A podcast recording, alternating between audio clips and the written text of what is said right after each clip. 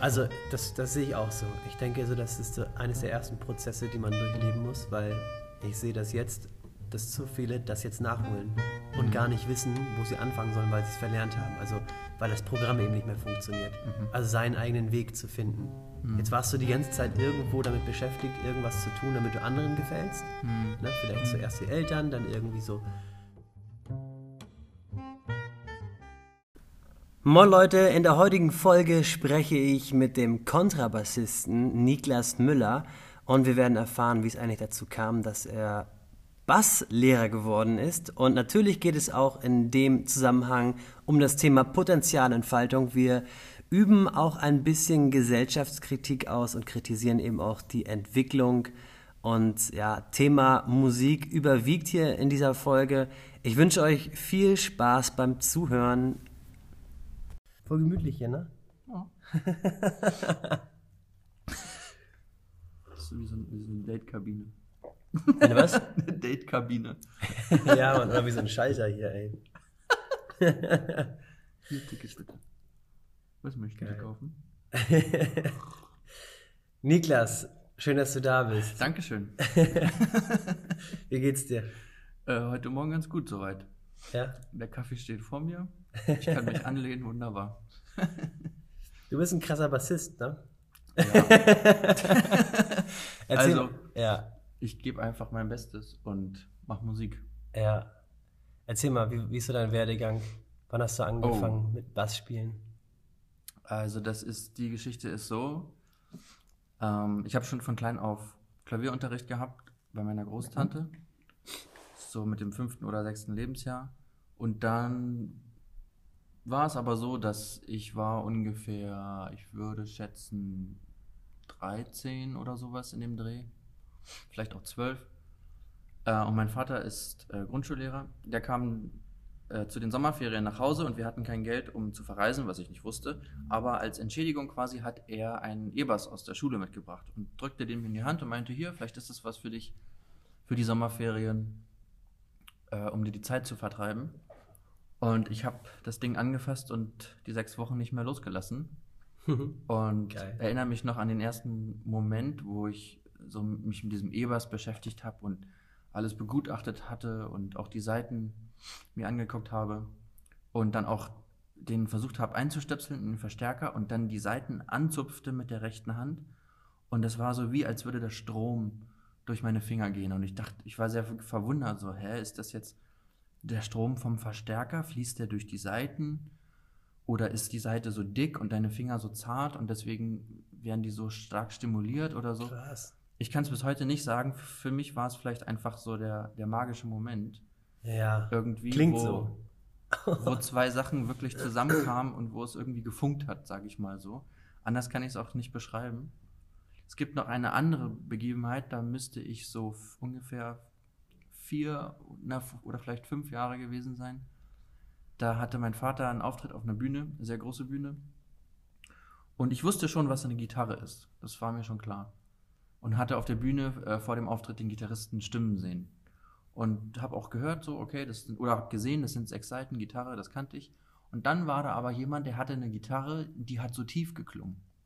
Und ich wusste damals noch nicht, was ein Bass ist. Und habe aber diesen Klang, der hat mich sehr, damals schon mit diesen vier, fünf Jahren, der hat mich sehr, ähm, der war sehr auffällig, so wie so eine dunkle, warme Wolke oder so habe ich den Ja, so geil. wahrgenommen.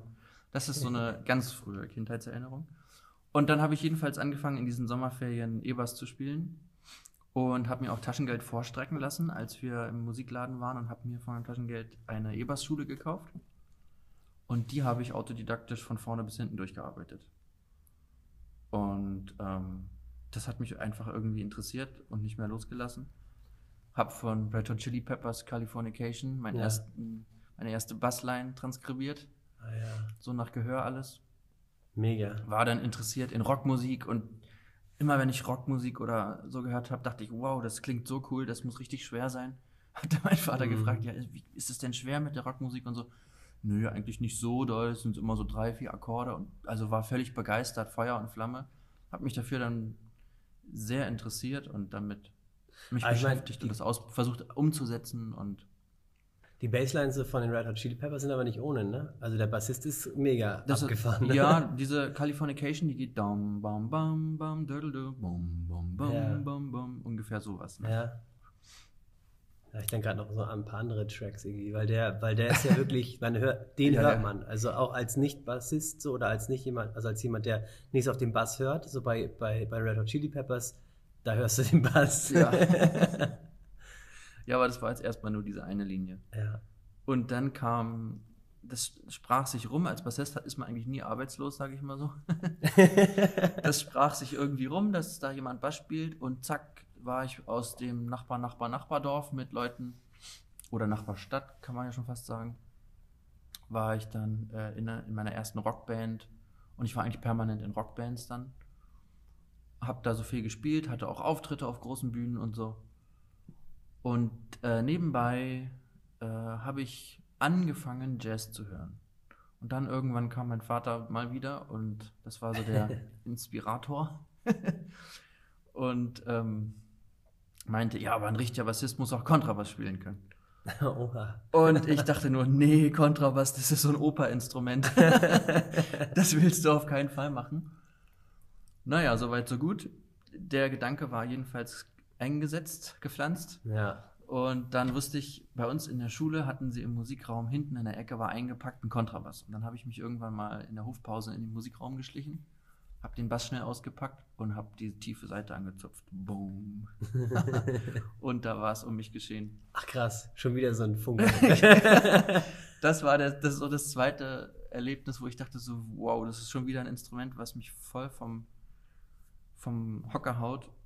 Und dann ging es los. Ich hatte einen tollen Musiklehrer damals. Einer der wenigen tollen Lehrer in meiner Schulzeit. Und der hat dann Bassunterricht für mich und einige andere noch ähm, organisiert. Mega. Und so ging es dann los. ah, ja. Ja. Und dann hast du aber auch irgendwann das studiert. Mhm. Also äh, zuerst direkt nach der Schule am, am Jazz-Institut Berlin Kontrabass studiert. Währenddessen war ich schon Jungstudent am Julius-Stern-Institut in Berlin. Äh, da bekam man also äh, Theorieunterricht bei den Professoren und sowas alles. Und ähm, genau, dann ging es direkt äh, in, ins, ans JIP, ans Jazz-Institut Berlin. Und dort habe ich ähm, bei Greg Cohn studiert, studieren können. Greg Cohn, äh, Amerikaner, unglaublich toller Mensch, für mich immer so ein bisschen vergleichbar wie die Goofy-Figur aus Mickey Mouse. Ach, lustig.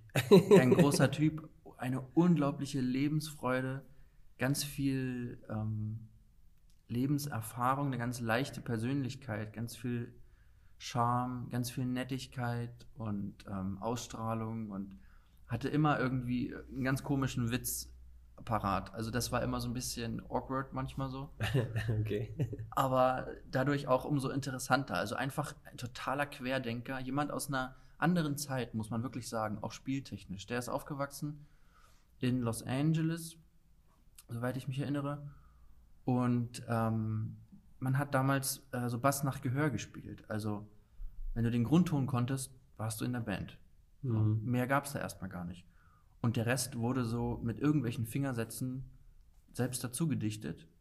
Die Daumenlage, also ganz oben, die in der höchsten Lage auf dem Kontrabass, Mhm. das leitete man mit einem Finger rauf und runter oder so. Und, und machte irgendwie bum, bum, bum, bum, bum, bum, bum, bum, Mhm. irgendwie so, so Zeugs, so, ne? Völlig undenkbar für klassische Musiker oder für gebildete Menschen. Aber das ist so eine, eine ganz natürliche, ursprüngliche Art, wie man dort damals ähm, Kontrabass gelernt hat. Ja. Und genauso war er auch. Sehr, ganz, ganz bodenständig, ganz, ganz kraftvoller, großer, starker Ton, stabil. Und gleichzeitig kam dann aber eben dieses, diese Kreativität auch aus dem, auch aus dem nicht akademischen Wissen. Trotzdem ähm, ganz inspiriert und ganz tolle Linien und Ideen und auch ungewöhnliche Ideen zu spielen. Manchmal hatte ich so den Eindruck, dass er so um die ganz, ganz krasse Jazz-Theorie überhaupt nicht Bescheid wusste, aber umso interessanter war dann das, was er dann spielte und worauf ich nie selber nie gekommen wäre, weil ich war immer interessiert an Theorie und habe das inhaliert wie, wie sonst sowas. Okay. Und kam also wirklich von der anderen Seite. Und für mich also ein ganz toller Lehrer, der ähm, mir sehr viel beigebracht hat, ohne mich zu unterrichten. Auch eine ganz, ganz große Kunst. Also jemandem etwas ähm, zu geben, ohne über ihm zu stehen. Hm, ja, ich verstehe, was du meinst, ja. Das war, habe ich nie wieder erlebt, so in meinem Leben. Ja, also mega Inspirationsquelle Ja. ja. gewesen. Ja, ich glaube ja sowieso, dass, ja, dass man eher sich inspirieren lässt und dadurch am ehesten lernen kann, als wenn einer da steht und sagt, mach das mal so und so. Weißt du, was ich meine? Ja, Ich glaube, dass man selbst Dinge sich äh, aneignen kann und da freier ist beim Gestalten die Art und Weise, wie, wie du lernst. Also wenn da jemand ist, der dich krass inspiriert, dann muss derjenige gar nicht mehr viel machen. Also dann, Also ich bin auf dem Standpunkt heutzutage, dass eigentlich alle, alle Wege haben ihre Berechtigung und sind gut. Und man muss selber gucken, wie weit man äh, in die eine Richtung tendiert oder in die andere oder ja, was man eben so für sich entscheidet. Ich habe für mich irgendwann entschieden, ich möchte von allen Seiten beleckt worden sein, wie man so schön sagt. Und ähm, habe dann auch das andere, habe dann auch Klas äh, bin dann das andere angegangen, habe dann ein Klassikstudium begonnen, hier in Lübeck bei Professor Linowitzki, was auch unglaublich war, aber eben genau das die andere Richtung. hm, Also einmal natürlich die Schulmeinung bis zur Spitze gelernt, aber darüber hinaus dann auch ähm, seine persönliche Art, ähm, Technik umzusetzen, die wirklich, wirklich, wirklich unglaublich ist. Also ich hatte auch in Berlin bei Berliner Philharmonikern Unterricht und habe da einiges gesehen und lernen dürfen. Aber bei, bei Linowitzki, da kam eine Körperbeherrschung und eine Virtuosität in die Technik, die hatte ich vorher noch nirgendwo äh, so gesehen. Und das konnte ich auch nicht nachmachen. Also da habe ich mich sehr bemüht ja, okay. und habe so viel gelernt, wie ich konnte, aber ich wusste, das ist nicht mein Weg, Ja, aber ich gebe mich da rein und lerne da so viel wie möglich. Also das hat mich auf eine ganz andere Art und Weise umgehauen. Vom, vom Können her war das sehr virtuos. es war halt sein, sein Style, ne? Genau, das Das ist war sein Style, das war sein Potenzial, was er wahrscheinlich irgendwie äh, ausgeschöpft hat. Genau, ja. Und äh, man kann sich davon auch nur inspirieren lassen, quasi seinen eigenen Weg zu gehen. Vielleicht war das so die, das Learning dabei. Ja, ich denke, das ist sowieso ähm, ein sehr spannendes Thema einmal. Und äh, die einzigste Art und Weise, denke ich, wie man es machen kann. Also ich meine, ich kann ja auch nur das sagen, weil ich es auch selber so ge Hm. erfahren habe und getan habe. Ich denke, man sollte sich ähm, von sehr vielen Menschen, wo man glaubt, sie sind gute Lehrer, etwas sagen lassen. Hm. Und man sollte so viel lernen, wie man kann, weil irgendwann ist die Lernzeit so ein bisschen auch vorbei. Ich sag mal so, offiziell ist sie dann irgendwann vorbei. So vielleicht so, wenn man in Richtung 30 tendiert, Wie meinst du das? dann ist die, dann ist die, also ich rede jetzt vom, vom musikalischen erstmal. Mhm. Dann ist irgendwann die Schülerschaft, ist irgendwann dann auch vorbei. Man hat schon sehr viel gelernt und man muss irgendwann auf eigenen Beinen stehen. Man Du kann meinst du das nur, Fundament oder was? ja, man, darf, man darf nicht nur nachplappern, was der Lehrer einem sagt. Mhm. Dann, ist man, dann wird man zu keiner Persönlichkeit. Mhm. Das, so geht es nicht. Trotzdem muss man das auch drauf haben, das, dieses Nachplappern. Ne? Also nachmachen. Plappern ist jetzt das falsche Wort. Ja. Ähm, aber wie gesagt, ich glaube, man sollte, was auch im Prinzip all die Lehrer getan haben, die, auch die unsere Lehrer haben von ihren Lehrern gelernt und dann irgendwann aber ihren eigenen Stil gefunden, ihre eigene Richtung, ihre eigene Verwirklichung und Realisierung. Das ist, ähm, da muss man hinkommen. Ja, finde ich auch. Sein eigenes Potenzial, seinen eigenen Weg irgendwann entdecken, erkennen und dann auch den Mut haben, Ja. das zu tun. Dazu fällt mir dieser Spruch von Bruce Lee ein. Hatte ich dir, glaube ich, schon mal äh, gesagt. Ne? Welcher? Er meinte, I cannot teach you, but I can show you how to express yourself. Mhm. Fand ich nicht schlecht. Ja. Zu seiner Zeit ja auch ein mega krasser Philosoph. Ja. Eigentlich mehr das als Kampfsportler, weil man ihn eher so gut mit dem Kampfsport irgendwie verbunden hat und so wahrgenommen hat durch seine Filme eben. Der ist übrigens nur 32 geworden. Echt? Abgefahren, ne? Ja, Ja. das finde ich so krass, ey. Ich bin einfach schon älter als Das er. Dann wäre das jetzt mal letztes Jahr. ja, ja. Heftig, ja. Ja, es gibt so einige krasse Heftig. krasse Persönlichkeiten, die einfach viel zu früh so die, die Welt verlassen haben. Ne? Ich muss gerade auch so an Amy Winehouse denken. Ich habe nämlich neulich so eine Reportage gesehen, die ist, ich glaube, mit 26 oder 28 oder so. Noch nicht mal das, noch nicht mal 30 irgendwie erreicht. Mhm. Aber wahrscheinlich viel erlebt. So. Ja, abgefahren. Ja, was spielst du eigentlich am liebsten? Äh, Kontrabass oder E-Bass? Also ich denke, mein Herz schlägt schon eindeutig für den Kontrabass, aber ähm, ich, bin, ich bin kein E-Bassist, sage ich immer, aber ich spiele auch sehr gerne E-Bass. Ah, okay. Also, also ein richtiger E-Bassist, der kann, der kann noch ganz andere Sachen. So. Ja, okay. Und ähm, der kann schneller spielen, der kann mehr Akkorde, der kann mehr Flageolet-Töne, was weiß ich alles. Ähm, das ist gar nicht so mein Antrieb. Also da bin Mhm. ich dann wirklich, ich liebe diesen Naturton, diesen, diesen großen Klangkörper. Das hat mich schon immer am Kontrabass fasziniert. Dass man im Gegensatz zum Klavier, wo der Berührungspunkt mit der Fingerspitze und mit, dem, mit der Fußspitze Hm. ist, beim Kontrabass, du kannst das Instrument wirklich umarmen. Ja. Das, du hast dann riesen Hintern und eine schöne Taille ja. und kannst da wirklich reingreifen. Das ist wunderbar. Ich sag mal, so eine Jam-Session irgendwie, so, keine Ahnung, hast du, ist, hast du aber ein bisschen Gepäck dabei, ne? Ja, man ist, man ist immer ein kleiner Möbelumzug, ja. Ja, ja. ja, was mir auch gerade einfällt, ähm, ein Kontrabass ist ja auch immer äh, buntlos, ne? Mhm. Ja. Also man hat quasi an dem Griffbrett keine Orientierung. Für diejenigen, die jetzt vielleicht nicht Also so- es gab früher ähm, bei den Gampen gab es ähm, Darmbünde. Ich glaube möglicherweise sogar Katzendarm oder sowas. Und die waren um den Hals um, äh, gewickelt Hm. und der Hals war so leicht konisch, sodass die Bünde also nach unten nicht weiter runterrutschen konnten. Ah, okay. Und so, dass, so wurden halt diese Darmbünde da rum um diesen Hals gebunden und festgeknotet auf einer bestimmten Höhe. Und dann hatte man quasi Bünde. Verstehe. Ja. Das gab es, aber auch nur, ich schätze mal jetzt, so ungefähr sieben Bünde oder sowas. Nach oben hin war dann auch wieder alles offen. ja. Kannst du auch äh, buntlos E-Bass spielen? Wahrscheinlich Ja. schon, ne? Ja, ja. Ja. Fretless E-Bass. Ja. Aber ist es okay? Ja. Sowas, was Jaco Pastorius gespielt hat. Kenne ich jetzt nicht. Jaco Pastorius oh, ist einer der, der E-Bass-Väter, sage ich mal. Ah, okay. Das müssen wir mal hören. ja, das auf jeden, Wirklich. Fall, auf jeden Fall mal zeigen. Ja.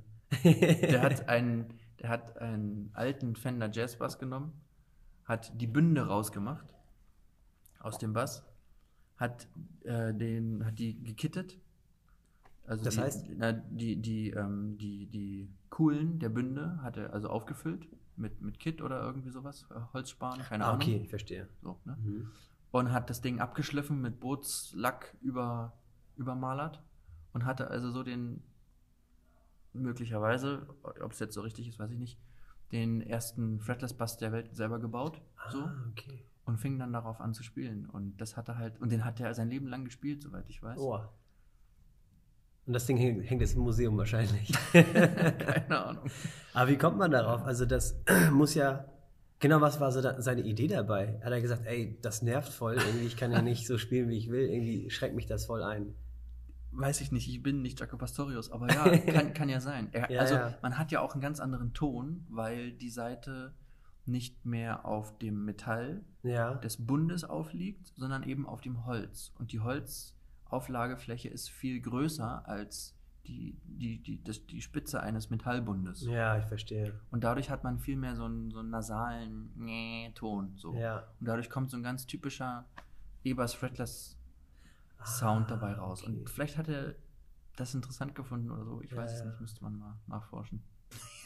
ich habe ich hab früher, ich habe ja sehr viele CDs von meinem Taschengeld gekauft und habe äh, also diesen Filter, diesen Bassfilter, sage ich mal so, angeschaltet und habe immer auf den Bass gehört und die Basslinie nachgespielt, da mitgespielt und also mir alles rausgezogen von dem Bass. So und jetzt, ähm, was weiß ich, zehn Jahre später oder irgendwann habe ich diese CDs mal wiedergefunden, habe die wieder eingelegt und festgestellt, wow, da ist ja, da sind ja noch ganz viele andere Instrumente drauf Ach, lustig. die ich überhaupt nicht so wahrgenommen hatte damals, weil ich so bassfixiert war. Ja. Und heute finde ich es manchmal spannend, einen anderen Filter einfach anzustellen. Ja, ja. Und die gleiche Fall. CD, die ich schon kenne, nochmal zu hören. Und plötzlich ist es für mich eine neue CD. Ich habe gestern irgendwie in einem, in einem Blink, also im Hörbuch ist das, Ja. gehört, da ging es äh, auch um Musik und es ging darum, dass wir mittlerweile, ähm, naja, durch Spotify und so weiter, ähm, einfach richtig schnell Musik hören können. Und du hast gerade erzählt, ähm, früher hat man eben noch CDs gekauft. Ne? Ich weiß Mhm. noch zu der Zeit, wo, wo es wirklich noch, noch Maxis gab, Ja, oder ein Lied einfach und dann Freestyler habe ich eine Maxi gekauft. in Dauerschleife. Ey, und das ist heute wieder, wieder so, so, so, äh, so passend, äh, Ja. was so Konsumgesellschaft angeht. Du hast irgendwie ein Lied und, also du hast ja eine ganze Bibliothek in der Hosentasche. Früher Mhm. undenkbar gewesen. Früher musstest du dir, äh, wenn du da zwei, drei CDs hattest, das war schon richtig krass, so ein ganzes, ne, so zwei, drei selbstgebrannte irgendwie. Ja. Und davor noch Kassette, das habe ich ja auch noch miterlebt, wo ich, Ich wirklich ein auch. ganzes Album, Ja, ja. beide Seiten irgendwie aufgenommen Genau. habe. Und heute ist man so verwöhnt, ne? Und ich glaube, auch da ist das, äh, naja, du hörst dir irgendwas an, man, wie soll ich sagen, also ich glaube, dass die immer weniger, ähm, oder da so, wäre das das richtige Wort, wenn ich sage, so abstumpfen oder vieles gar nicht mehr so richtig wahrnehmen. Mm, Weil früher und auch heute noch mache ich das, dass ich wirklich mir ein Lied anhöre und ich denke mir immer, ey, da gibt es echt viel zu entdecken, weil ähm, du kannst dir halt irgendwie die Instrumente, Melodie, du kannst ja alles Mögliche, jeden Filter einmal, einmal ein, einschalten. Und ähm, genau, was ich sagen wollte, ist eben, eben so schade, dass äh, auf der einen Art ist es geil, dass du natürlich so, so schnell an Musik rankommst. Ne? Auf der anderen Seite kann es aber auch sein, dass, dass es einfach nicht mehr, ja, zu, dass man das nicht mehr so zu schätzen weiß, dass, dass man da einfach so die Möglichkeit hat und das dann einfach so schnell wieder, ja, so schnell den nächsten Track jetzt hört und nicht einen Track mal wirklich entdeckt. Also eigentlich ist es ein großes Verbrechen, was musikalisch aktuell passiert, ähm, dem auch ich mich nicht entziehen kann, leider, weil wir in dieser Zeit leben. Wenn man ganz zurückgeht und zu Sergio Silibidake äh, mal hört, was der sagt, äh, das war also Dirigent und der hat noch bei Wilhelm Furt Wengler, bei einem, bei wahrscheinlich dem größten äh, Dirigent aus der letzten Zeit, gelernt. Jedenfalls hat der gesagt, ähm, also Musik, also so, so sinngemäß, ne? Die Musik, ähm, das kann man nicht aufnehmen, das ist total übel, das geht gar nicht. Musik darf nur live gemacht werden. Ähm, damals hat man ja Platten gemacht. Ne? Ja. Und der war absolut dagegen. Und zwar so heftig, dass sich daran eben auch die Geister gescheidet, gescheiden, Mhm. geschieden Ja. haben. So. Ähm, ich hatte vor vielen Jahren mal ein Erlebnis. Ich lief durch Berlin Mitte und stand äh, im Zeitalter der CDs plötzlich vor einem Schallplattenladen. Oh cool, okay, bin ich reingegangen und habe dann äh, eine Schallplatte gefunden vom Modern Jazz Quartett und habe gefragt, ob ich da mal reinhören darf. Ja klar, hier sind Kopfhörer und so weiter und hat man mir die Platte aufgelegt.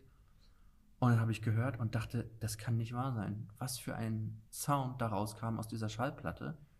Ich bin mir sicher, die Kopfhörer waren gut. Das habe ich schon verstanden, aber ich hatte das Gefühl, als würde der Bassist neben mir stehen. Ich würde das Holz beinahe anfassen können. Der Schlagzeuger hinter mir hat mir quasi den, den Hauch vom Becken, den Windstoß habe ich noch abbekommen Nur. das Klavier oder Xylophon da neben mir und so. Das war so, so greifbar, dieser Ton. Geil. Und so wie Schallplatten produziert werden, da wird ja direkt der Schall auf die Platte eingeritzt. So. Mhm.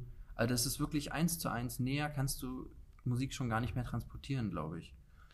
Was wir heute haben, dass Musik in Einsen und Nullen auf CDs umgewandelt wird, dass wir Musik über eine Bluetooth-Connection hören, ist so ein grottiger Sound, wir haben keine Ahnung. Und alle, die Krass. alle, die das nicht nachvollziehen können, die müssen sich wirklich mal auf den Weg machen und mal äh, eine Schallplatte hören auf einer guten Anlage. Die fallen vom Glauben ab. Die wollen danach keine CD mehr hören. CD ist wirklich so ein digitaler Müll eigentlich. Ja, wobei CD ist Man ja kann mit CDs wirklich tolle, tolle, also wirklich un- atemberaubende Musik wiedergeben. Mhm. Aber was, was eigentlich möglich ist, welchen Tiefgang wir eigentlich haben könnten mit Schallplatte, mit der Schallplatte, oder dann eben, wozu es ja eigentlich auch gemacht ist, mit der Live-Musik. So.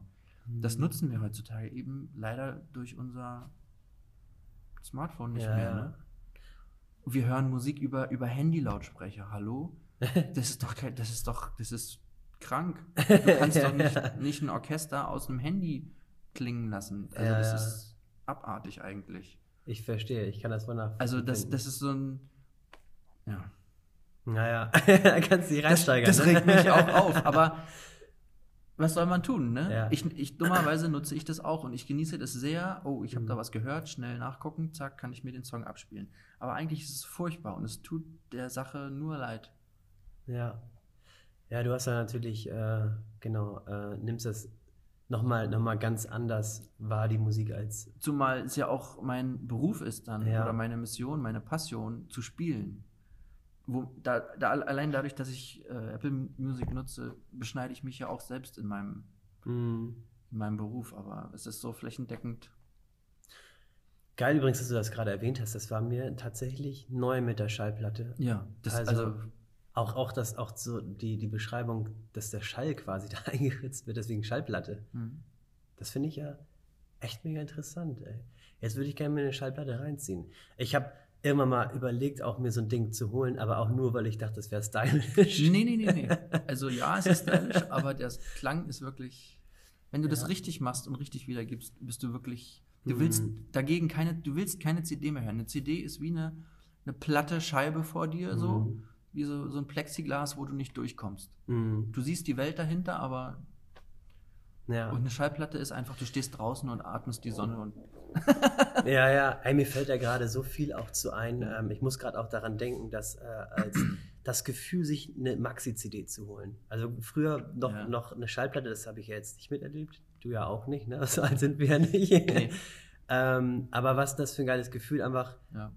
ähm, genau, sich vorzunehmen. Allein da fängt es ja schon an, so die Vorfreude. Sich vorzunehmen, morgen gehst du los oder wann auch immer und holst dir deine Schallplatte oder deine CD. Wirklich nur ein Track, wofür du extra, ich sag mal, in die Stadt fährst. ich bin ja ein Dorfkind, oder hätte ich jetzt in die Stadt fahren müssen. das war also so ein richtiges Highlight, Mann. Also mit all dem, was es, ähm, ja, was da so passiert, ähm, ein richtiges Erlebnis. Und das ist das, was ich vorhin meinte. Mit jetzt hast du einfach, ey, du schmeißt das Telefon an, einfach ins, Such, ins Suchfeld gibst du einfach den Interpreten an und hast das Lied sofort irgendwie. Und das fehlt alles. Hm. Das fehlt alles. Und äh, ich weiß noch echt, als ich diese CD dann so reingelegt habe und, und das Lied dann wirklich äh, hundertmal gefühlt irgendwie gehört habe. Und auch, die, und auch die Hülle und die Verpackung und alles, ne? Das Aufreißen, all das fehlt jetzt. Voll abgefahren. Genau, und ich stelle mir halt vor, bei, bei der Schallplatte war es sogar noch mal ein bisschen krasser, das Gefühl. Ich meine, das war ja, die Schallplatte war ja, glaube ich, so das erste, äh, äh, wie sagt man, also die erste Aufnahmemöglichkeit, oder? Oder gab es davor noch Band? Also Was war zuerst, Schallplatte oder Band? so eine, Musik so eine? Langspielplatte, es gibt ja, ach so, boah, also so genau weiß ich das nicht, Ja. ehrlich gesagt, aber ich glaube, die Schallplatte hat einen Vorläufer, das ist die LP, glaube ich, und die ist noch ein bisschen kleiner und hat eine be Ah. begrenzte Minutenzahl, also möglicherweise passen da nur 40 Minuten rauf oder so.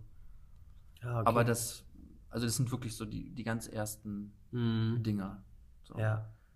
Aber das Gefühl, so das zu kaufen, das, das, äh, ja, Ein Grammophon gab es ja früher auch. Ja, was war das nochmal? Ein Grammophon ist dieser große, riesengroße, sehr schön geschwungene Metalltrichter. Mhm, den habe ich noch im Schirm. aus Silber oder Gold, glaube ich. Und dann gibt es auch irgendeine Platte, die da spielt, aber frag mich nicht, wie die heißen. Grammophonplatten. Ah, okay. Keine Ahnung. Ja.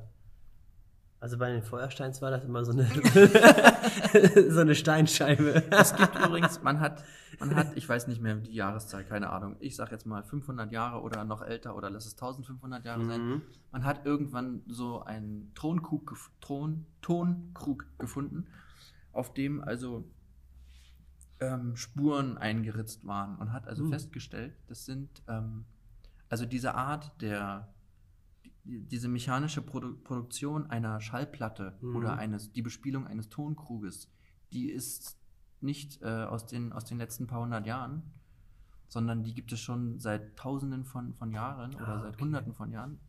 Da hört man jetzt besser nicht auf die Zahl, die ich sage hier. Ja.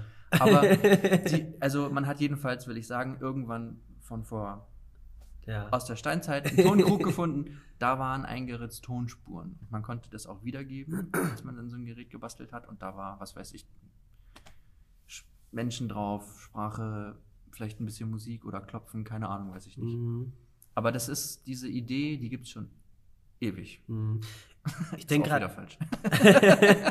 ich denke gerade, ich denke gerade an diese, wie heißen diese kleinen Teile nochmal? Diese Walze, wo diese ähm, Punkte drauf sind und dann Ach so, drehst so du. eine Piano Roll. So Dran. eine, so eine Klavierwalze. Ja, genau, vielleicht sowas, ja. Mhm. Das könnte auch vielleicht so eines der ersten Dinge gewesen sein, ne? Wie man so einen Ton irgendwie. Also das kam, soweit ich weiß, im, im Wilden Westen wirklich vor. Diese Piano Rolls. Ah, ja, okay. Auch in diesen ganzen äh, Lucky Luke Bars, Stimmt. wo die, wo die Frauen in Strümpfen da Geil. Bye bye, Lucky Luke, bum, bum, bum, die ganze Zeit tanzen. Da gibt es diese Klavierrollen, Ja, ja. so eine Metall, wirklich abgefahren, Metallrollen mit Ja. Löchern drin und innen drin so ein System, dass wenn also da diese Metallrolle mit diesem Loch an, an irgendeinen so Punkt dafür vorbeikommt, Mhm. dann wird die Taste gedrückt und dann Genau. braucht dann nur einer stehen und das Ding anwerfen oder kurbeln Ja. oder so Ja, ja, und schon genau. spielt das Klavier von alleine. Ja, aber da passt nicht viel rauf, ne? Also auf so eine Walze, das heißt, es wiederholt sich nach ein paar Takten dann schon irgendwie wieder, ne? Na, ich denke, einen Song werden die schon hinbekommen haben, aber wahrscheinlich, ich weiß es auch nicht, aber ich vermute mal eine Walze, ein Song oder sowas, ne? Ja. Boah, abgefahren. Ja, mal so ein kleiner Ausflug in die Musikgeschichte, was es da so alles gibt. genau, und heute wieder Einsen und Nullen, das war das Thema, ey. Ja. Ähm, krass, was daraus so entstanden ist. Und auch noch auch spannend, wie sich das alles noch entwickeln wird. Aber das nehme ich so wahr und das ist echt, echt irgendwo schade. Aber das ist mit so vielen Dingen, nehme ich das wahr im, im Leben. Das ist überall gibt es diesen Überfluss an, an Dingen. Und äh, ey, und es passiert sogar das Gegenteil. Ähm, man, man, man verliert eher, eher die Freude, sondern man, hat, Mhm. man hat viel häufiger irgendwie das Problem, sag ich mal, mit der Technik oder so. Hm. Oder du, oder du ärgerst dich so ganz extrem jetzt, wenn du zum Beispiel bei Spotify den, den Song nicht findest, Mhm. weißt du? Und äh, ja, wie krass ist eigentlich die Tatsache, dass du es überhaupt kannst, ey. Ähm, du selber hast gar kein Spotify, ne? Und auch kein Instagram und so weiter. Also insofern nehme ich dich auch als jemanden wahr, der tatsächlich schon so ein bisschen davon, ähm, ja, äh, wie soll ich sagen, sich da nicht mit, mitreißen lässt von, von, von diesem technologischen Fortschritt. Ja, also mich haben diese, diese technischen Sachen nie groß interessiert, auf der einen Seite. Auf der anderen Seite verstehe ich auch sehr den, ich sag mal so in Anführungsstrichen, den Fortschritt. Ähm, man kann die Technik wirklich sehr sinnvoll nutzen und wirklich atemberaubende Sachen machen. Wenn ich drüber nachdenke, wie wir äh, vor 15 Jahren oder was ähm, versucht haben, mit einem Mikrofon, was ich mir irgendwo gekauft habe, selber uns aufzunehmen mit der Band. Und das Mikrofon war am Dauerrauschen, das war halt so. Mhm. Und dann musste man das irgendwie nachbearbeiten am Computer mit irgendwelchen Tricks und so. Und heute lege ich da mein Handy hin und drücke auf Aufnehmen und mache eine Sprachmemo. Und der Sound ist zehnmal besser als damals mein Mikro. Das ist schon krass, so dieser Ja. Fortschritt. Ähm, Ja, man schöpft da auch das volle Potenzial aus, ne? Genau. Auf der anderen Seite denke ich auch, ähm, mit dem, was du gesagt hast, ich denke auch so ein bisschen speziell Deutschland, weil ich das so wahrnehme, hat äh, ziemlich große Probleme. Wir sind sehr reich an materiellen Gütern, ähm, sind an materiellem sehr fortschrittlich. Wir haben unglaublich viel. Wir leben eigentlich wie die Könige. Mhm, absolut. Wenn du heute Abend Ente essen möchtest mit irgendeinem Rotwein von 2017 und da noch irgendwie einen Camembert zu haben möchtest, ist es kein Problem. Das stimmt, ey, da Das sagst du was. Das ist krass. ja. Und morgen kann es auch Hühnerfrikassee, na was auch immer. ist ja egal. Also du weißt, was ich meine. Auf jeden Fall. Ähm, wir sind unglaublich arm geworden in Deutschland an sozialen Beziehungen, an Mhm. Gesellschaft, an Gemeinschaft, ähm, an echter Freundschaft, an Kultur, Ja. also ähm, an Tiefgang. Mhm. Ähm, das sind so Sachen, die erlebe ich eigentlich in anderen Ländern. Die erlebe ich in, in, in Polen mehr, ähm, in Italien. Also ich muss eigentlich sagen, so, solche Sachen erlebe ich im Ausland. Auch, auch Thema Glaube, was ja auch den Menschen ausmacht, woran er glaubt. ähm, was er will in seinem Leben und so weiter. Da sind wir in Deutschland wirklich echt arm dran gerade. Und das muss sich auch irgendwie ändern. Also, Mhm. das gibt kein gutes Lebensgefühl, sag ich mal so. Ja. Wir können alle arbeiten, wir können alle super fleißig sein und Geld machen, aber das Miteinander, puh, also da hapert es ganz schön, meiner Meinung nach. Auf jeden Fall. Und das nehme ich, also auf der einen Seite bin ich so ein Mensch, für mich ist das wichtig und ich suche das, auf der anderen Seite nehme ich das auch durch ähm, das Musikmachen wahr. Weil Musik natürlich auch die Leute verbindet. Ja. Ähm, Musik ähm, schafft Gemeinschaft. Viele Gemeinschaften, wo man dann so hinkommt und spielt, sind gar nicht in der Lage, die Musik, die wir machen, als verbindendes Mittel anzunehmen.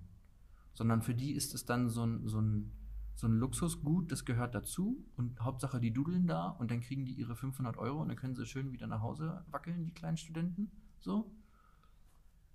Ähm, ganz wenige Gesellschaften sind so, dass die, dass sie dankbar sind, dass wir da waren, dass sie, dass sie plötzlich tanzen. Also es gibt ja solche Momente, die habe ich schon öfter erlebt in meinem Leben. Dann spielt man irgendwo und plötzlich fängt ein Ehepaar an zu tanzen und dann kommen die nächsten und kommen die nächsten und Mhm. irgendwann kommt der Chef rein und äh, was ist denn hier los? Und plötzlich kriegt das alles ein, ein Leben und ein Drive. Das ist ähm, eine Sehnsucht, denke ich Mhm. der, des, des Menschen. Und die können wir hier nicht gut leben. Ja. Die, die Lebensinbrunst, die hat man den Deutschen irgendwie aus, rausoperiert. ja, ja, ja, interessant das. Wir laufen rum wie die Sicherheitsbeamten auf der Straße. alle, alle Fahrradfahrer tragen irgendwie gelbe Neonwesten und Kinder Mhm. müssen bloß einen Helm aufsetzen, dürfen nicht auf Bäume klettern, bloß nicht die Hände schmutzig machen, in der U-Bahn nicht die Stange anfassen und so weiter. Ah, okay. Also, wovor hat Deutschland eigentlich Angst? Also, das ist wirklich, finde ich, ganz furchtbar. Ja, ja. Ja, in interessant. Interessant. Aber genauso, genauso nehme ich das auch wahr. Es kommt natürlich auch immer darauf an, in welchem, also in welchem Umfeld man sich so begibt und was du so siehst, welchen Filter du aufhast. Aber solche Dinge sieht man tatsächlich häufiger. Gerade wo du auch das Beispiel mit, den, mit der Erziehung einmal angeschnitten hast, habe ich vorgestern wieder was gelesen zum Thema Helikoptereltern. das war Mhm. das Schlagwort dazu. Davon gibt es auch mega viele. Hemmt übrigens auch die Potenzialentfaltung, meiner Meinung nach. Absolut. Ja, also du bist immer in einem Rahmen irgendwie, aber ähm, Das ist ein guter Punkt, ja. ja, so Kinder, beobachte mal Kinder, wenn die, äh, Kleinkinder, wenn die losrennen, manchmal rennen die einfach drauf los irgendwie. Ich äh, denke mir mal so, ja gut, ich, das ist jetzt so das, was ich so, so, so sehe, das, äh, darüber will ich jetzt auch nicht urteilen, aber ich sehe halt, dann wenn die Eltern, ich habe so das Bild, die Eltern laufen dann hinterher und lassen das Kind gar nicht so äh, erkunden. Und ich denke mir, okay, wenn ich ein Kind hätte, ähm, das sage ich jetzt so, ne?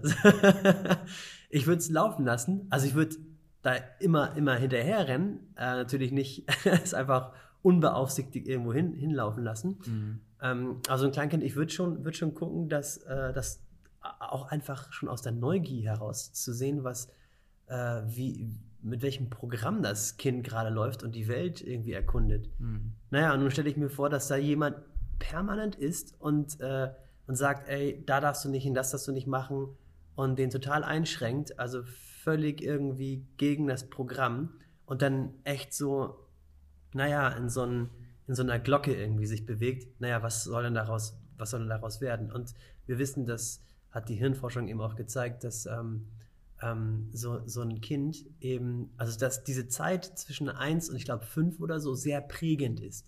Das Mhm. ist so, ähm, da sind, sind wir sehr, sehr formbar und ähm, das kann dann schon sehr schwierig sein, das später mal zu verändern, diese Verhaltensmuster.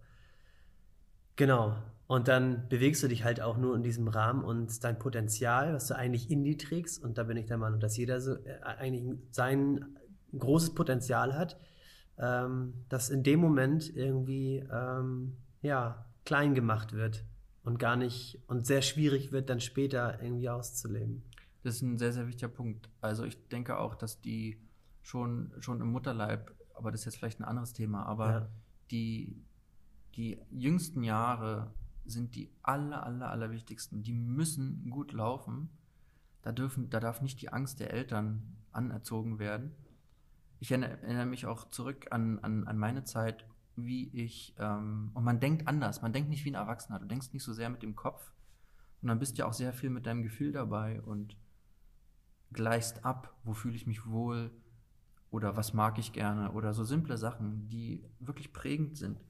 Ich erinnere mich auch, wie ich sehr ähm, über mich nach. Ich habe mir dann mal so ein, so ein ferngesteuertes Auto gewünscht.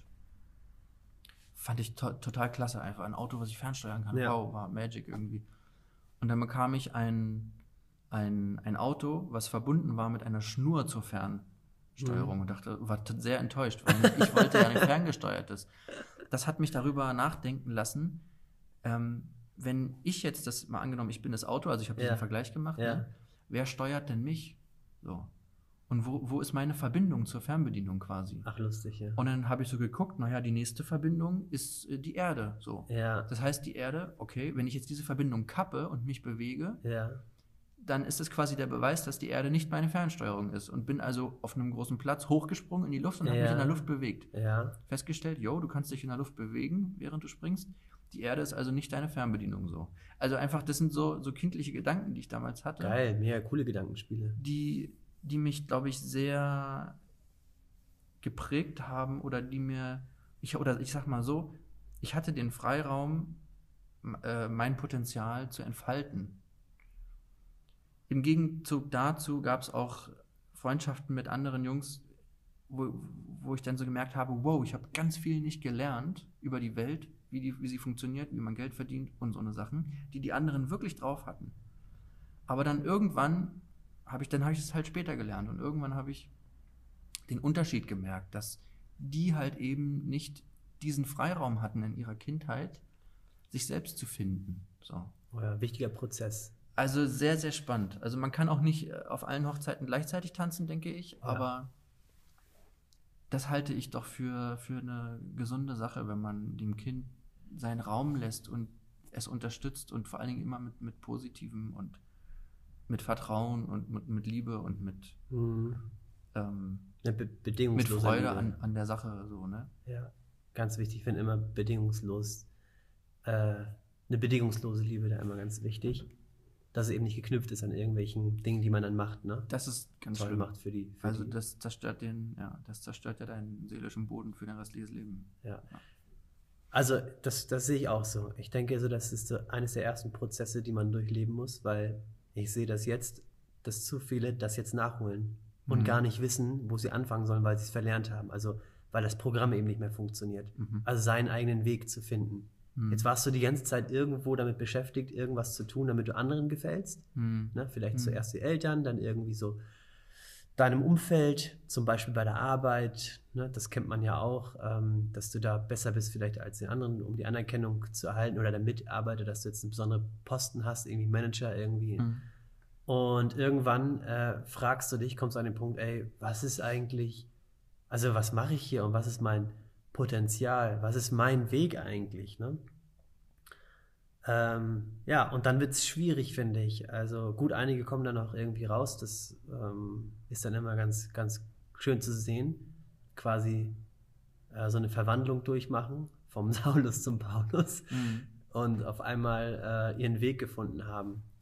Ja, und das Beste, was man einem Kind echt geben kann, ist so die wirklich die Freiheit und sich selbst zu finden und auch ähm, die Möglichkeit zu geben, echt Fehler zu machen, ohne dass dafür irgendwie äh, bestraft wird. Mhm. In einer Form. Auch alles Dinge, die so die, das Potenzial eben ähm, ja, hemmen. Eine Sache, die ich noch, noch sagen wollte, habe ich jetzt nicht gesagt, äh, zum Thema ähm, zum Thema technologischer Fortschritt und durch Instagram und was da alles so ähm, hervorgebracht wurde, so in den letzten Jahren. Ähm, ich glaube, dass das eben auch dazu geführt hat, was du gerade äh, auch kritisiert hast, dieses, ähm, ey, es findet halt alles online statt. Das Soziale ist ein absolutes Grundbedürfnis. Wenn wir uns diese Maslow'sche Bedürfnispyramide anschauen, das kommt gleich an zweiter, dritter Stelle. Erst trinken, essen, so dann, dann Unterkunft und dann kommt schon soziale Bedürfnisse. Wenn das fehlt, dann ähm, schadet das enorm der Gesundheit. Und jetzt findet alles in so einer Fake-Welt statt. Es ist zwar cool, dass man irgendwie global so miteinander vernetzt ist, ähm, auf der anderen Seite, genau, ähm, fehlt eben so das sich mal treffen und ey, ich erinnere mich noch an die Zeit, Mhm. wo einfach jemand angerufen hat. ähm, Ja. und, und also als Kind, wo wir noch keine Smartphones irgendwie hatten und dann, ja, hast du Zeit, dich zu verabreden Mhm. irgendwie? Ey, das war wirklich, wirklich cooles Erlebnis. So daran muss ich mich echt. Es war immer geil, ey. So, wenn, Ja. die, wenn meine Mutter gerufen hat, ja, hier, Sven ist am Telefon oder so und ich bin Genau. dann losgerannt, ach geil, und er fragt, ja, ey, Hausaufgaben gemacht? Nee. Scheißegal, lass mal trotzdem, lass mal trotzdem Schon treffen. fertig, Mama. Ja, ja. Lass mal, lass mal treffen irgendwie. Und dann Ja. so einen Zeitpunkt äh, ausgemacht. Ja. Ja, heute ist genau, es ist ein Fluch und Segen zugleich. Und ich finde, ähm, die Frage ist, w- was machen wir daraus? Was machst du daraus? Also wie nutzt du jetzt so den technologischen Fortschritt? Bist du jetzt Opfer irgendwie und und ähm, Also ich bemühe mich sehr, die ähm, alles, was ich angeprangert habe, selber anders zu machen und das umzusetzen. hm, Also das heißt, bei Leuten unverhofft anrufen, bei Leuten auch mal ähm, vor der Tür stehen und mal klingeln oder Mhm. so. Und ich, die Reaktionen sind total verrückt. Ich rufe irgendwo an und, hä, warum rufst du mich an?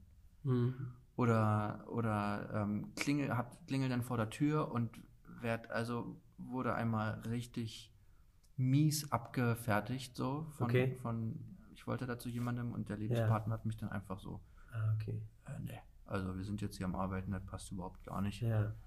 Und ich dachte nur, wow, also So negative Vibes abgekriegt irgendwie. im Gegensatz dazu, bei mir im Haus wohnt unten wohnt eine muslimische Familie. Ähm, die sind, die haben solch eine Gastfreundschaft und man merkt einfach, die kommen nicht aus Deutschland Mhm. an, an ihrem ganzen ähm, sozialen Verhalten. Die, die Mutter bringt mir öfter mal ein Mittagessen hoch. Boah, geil. Dann, wenn ich mal, die nehmen auch öfter Pakete für mich entgegen und so und dann, zack, kriege ich eine kleine Süßigkeit. Dann habe ich nur so erwähnt, ah, oh, vielen Dank und so weiter. Wahrscheinlich trinkt man dazu am besten schwarzen Kaffee. Dann wu- wu- wunken sie, wunken? Ja, Wunken sie rein. mich schon rein. Und zack, saß ich bei denen auf der Couch und bekam arabischen äh, Kaffee Ja, geil. mit Kardamom und so weiter. Also das ja. sind so Sachen, das haben wir Deutschen verlernt, die Gastfreundschaft Mhm. und die, diese Spontanität.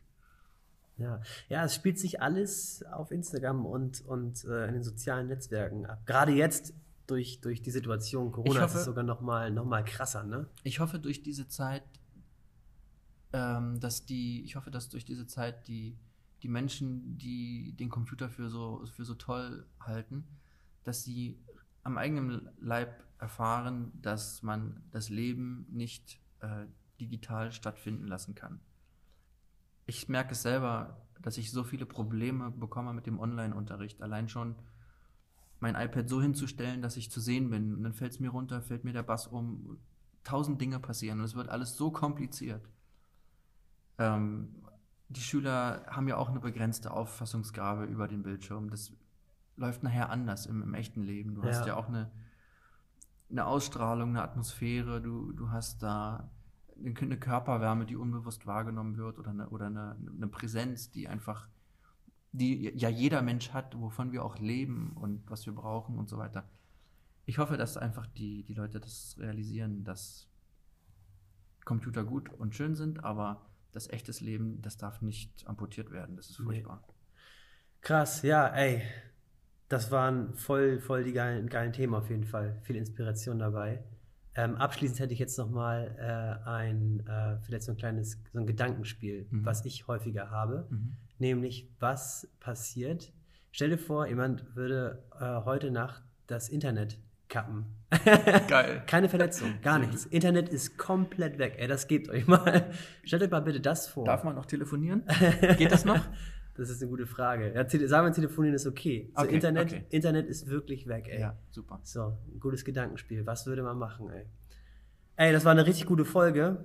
53 Minuten, 54 Minuten gleich Ja. gesprochen. Ich könnte auch echt weitersprechen. Ja. Aber ich würde sagen, an der Stelle machen wir jetzt Schluss. Und, äh, und die anderen Themen, die sich hier daraus ergeben, würden wir einfach mal in andere Folgen packen. Sehr gut. Oder? Wunderbar. Niklas, schön, dass du da warst, Mann. Danke für den Kaffee. ja, gerne. Haut rein, Leute. ciao, ciao. Ihr hört Redbugs Move On und am Kontrabass Niklas Müller.